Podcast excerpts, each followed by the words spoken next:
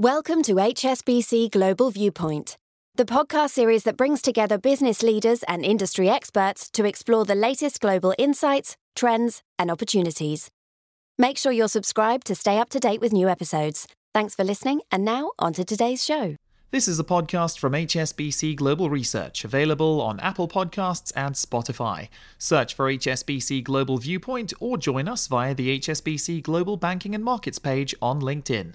However, you're listening, analyst certifications, disclosures, and disclaimers must be viewed on the link attached to your media player.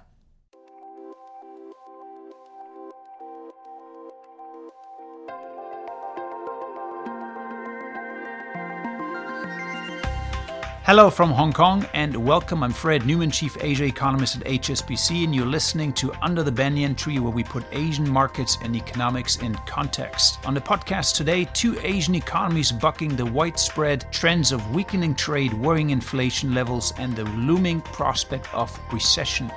For Malaysia and Vietnam, it's a story of resilient exports, rising foreign investment, and climbing up the global technology value chain. My expert guest this week is ASEAN economist Yun Liu, who joins me here in the Hong Kong studio. Let's take the conversation under the banyan tree.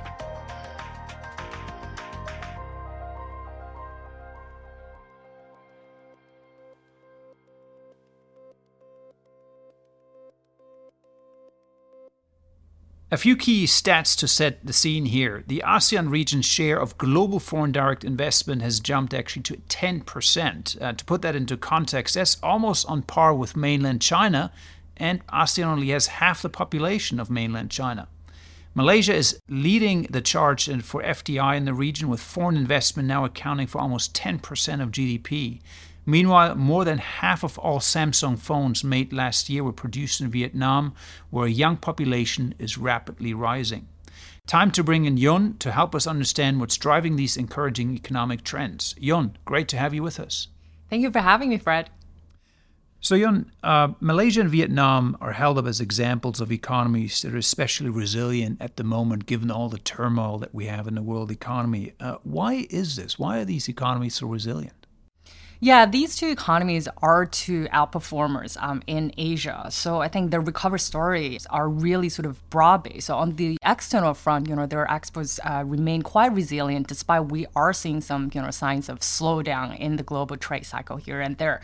Um, and then on the other side, you know, when we talk about domestic recovery, these two economies are one of the uh, the earliest uh, economies in ASEAN that reopened. So we have seen, you know, a, a sudden boom of uh, domestic demand um, coming up. And then part of that story is also because of you know relatively benign uh, inflation that keeps the private consumption going forward.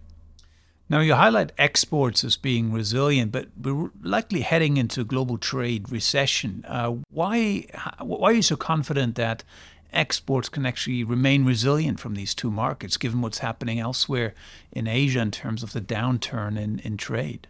Yeah, of course. You know, when um, when we talk about global trade uh, slowdown, you know, these economies cannot be insulated from that broad trend. But what we see in these two economies is that you know they have gained substantial market shares um, in the past decade thanks to this consistent FDI inflows, especially in the electronic space. Um, the uh, uh, Malaysia and Vietnam are two great examples of you know climbing up the value chain, um, uh, deeply embedded in the global tech supply chain. So that that uh, it, it's not going to insulate them from the broad trend, but at least that gives us a little bit more confidence or a little bit more cushion when it comes to the trade moderation. So you highlight electronics. Clearly, they're gaining market share, and that's perhaps given giving these economies a bit more resilience in a global trade recession. But commodities traditionally have been played a big role as well in Southeast Asia. What what's the commodity angle here for for the exports? Yeah, sure. So uh, commodities probably applies to Malaysia uh, much more than Vietnam because Malaysia is uh, one of the few uh, net oil and gas exporters in Asia. Um, so even though you know in recent months we saw a little bit of pull down um, in oil and gas prices, they are still elevated, uh, much more elevated than uh, where they were um, at the end of 2021. So it really has given uh, Malaysia exports uh, a boost. Whereas in Vietnam, uh, Vietnam has transformed itself into uh, from a net oil exporter to a net oil importer. So it's less so for Vietnam and and really has um, you know sort of pushed Vietnam's inflation. But then in terms of the different kinds of commodities, Vietnam is the world's third largest rice exporters. But then in terms of the price effect, uh, it's not as big as, say, the energy commodities that Malaysia um, has been enjoying. Um, you highlight robust domestic demand as also driving this resilience in Southeast Asia. And, and, and part of this story must be that the fact that inflation is still more manageable there. Why, why is inflation lower in Vietnam and Malaysia compared to elsewhere in the world? Yeah, part of the story is because of you know subsidies, uh, say in the case of Malaysia, or some administrative price controls uh, in the case of Vietnam. But then even in these two economies, what we are seeing is uh, the price momentum is picking up quite quickly. You know, as core inflation is picking up, domestic demand um, uh, is recovering, labor market is recovering. So even in these two economies where inflation is relatively lower than other economies, their inflation momentum is picking up. So we should not overlook this factor. So a bit more inflation coming through there, but perhaps not quite as alarming as we see elsewhere in the world. Does that mean that the central banks uh, don't have as big a task ahead of themselves as, say, the Federal Reserve did in the U.S.? Uh, well, I mean, I think for these two economies, you know, even though we are talking about, you know, recession risks here and there, for these two economies, their growth outlook still looks pretty robust. So, for the primary concern for the central banks in these two economies still is inflation, as you know, inflation momentum is picking up. So, we expect them to continue or keep pressing their brakes in their current tightening cycle well into next year. But of course, you know, the pace, well, uh, it really depends on the their inflation trajectory, um, what we expect is it's going to be a gradual or modest uh, uh, pace of, uh, of monetary tightening. It's not going to be as aggressive as what we see uh, with the Fed.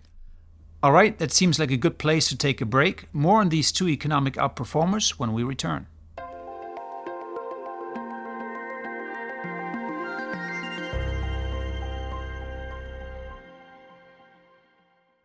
Welcome back. So, Yun, turning to Malaysia, we've got an election coming up in a little over a week. How does it play into the economic outlook for next year?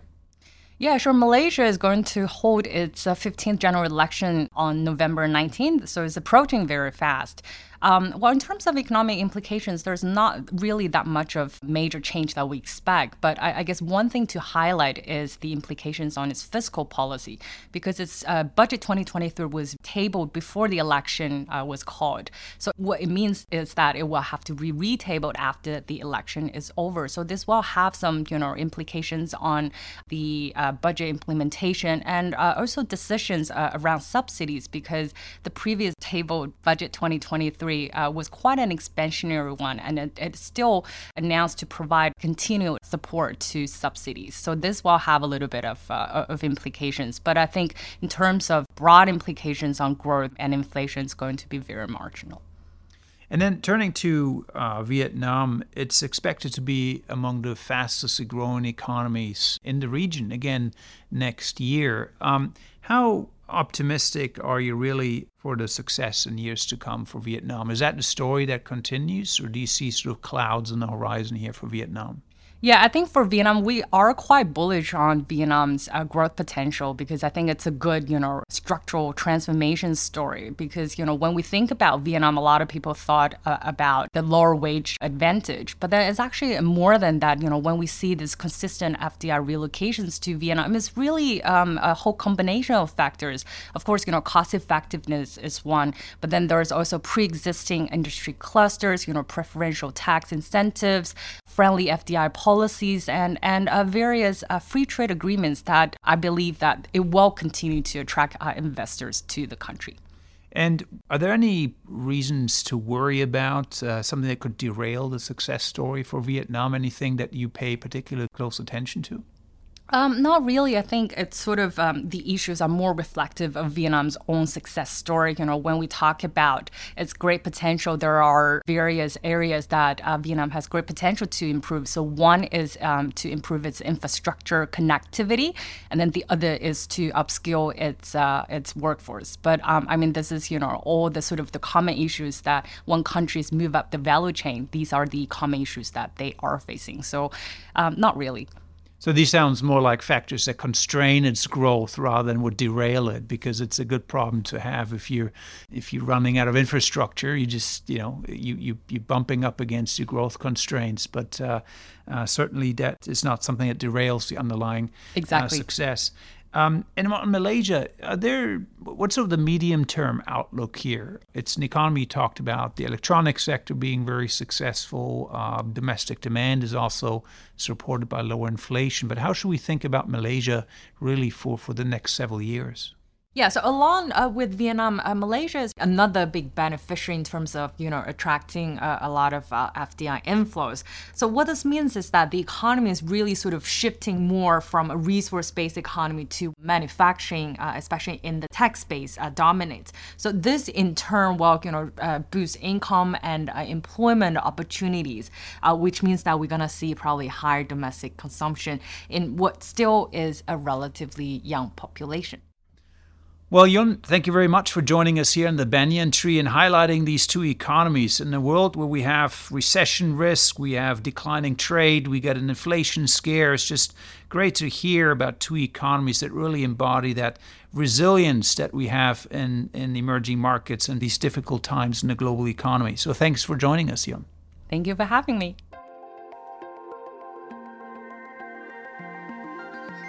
And that's a wrap for this week's podcast. Our thanks as ever to you for joining us. Remember, you can listen to all our HSBC Global Research podcasts via the HSBC Global Viewpoint platform on Apple Podcast, LinkedIn, and Spotify. We'll be back again next week, putting Asian markets and economics in context. Take care. Until then. Thank you for joining us at HSBC Global Viewpoint. We hope you enjoyed the discussion. Make sure you're subscribed to stay up to date with new episodes.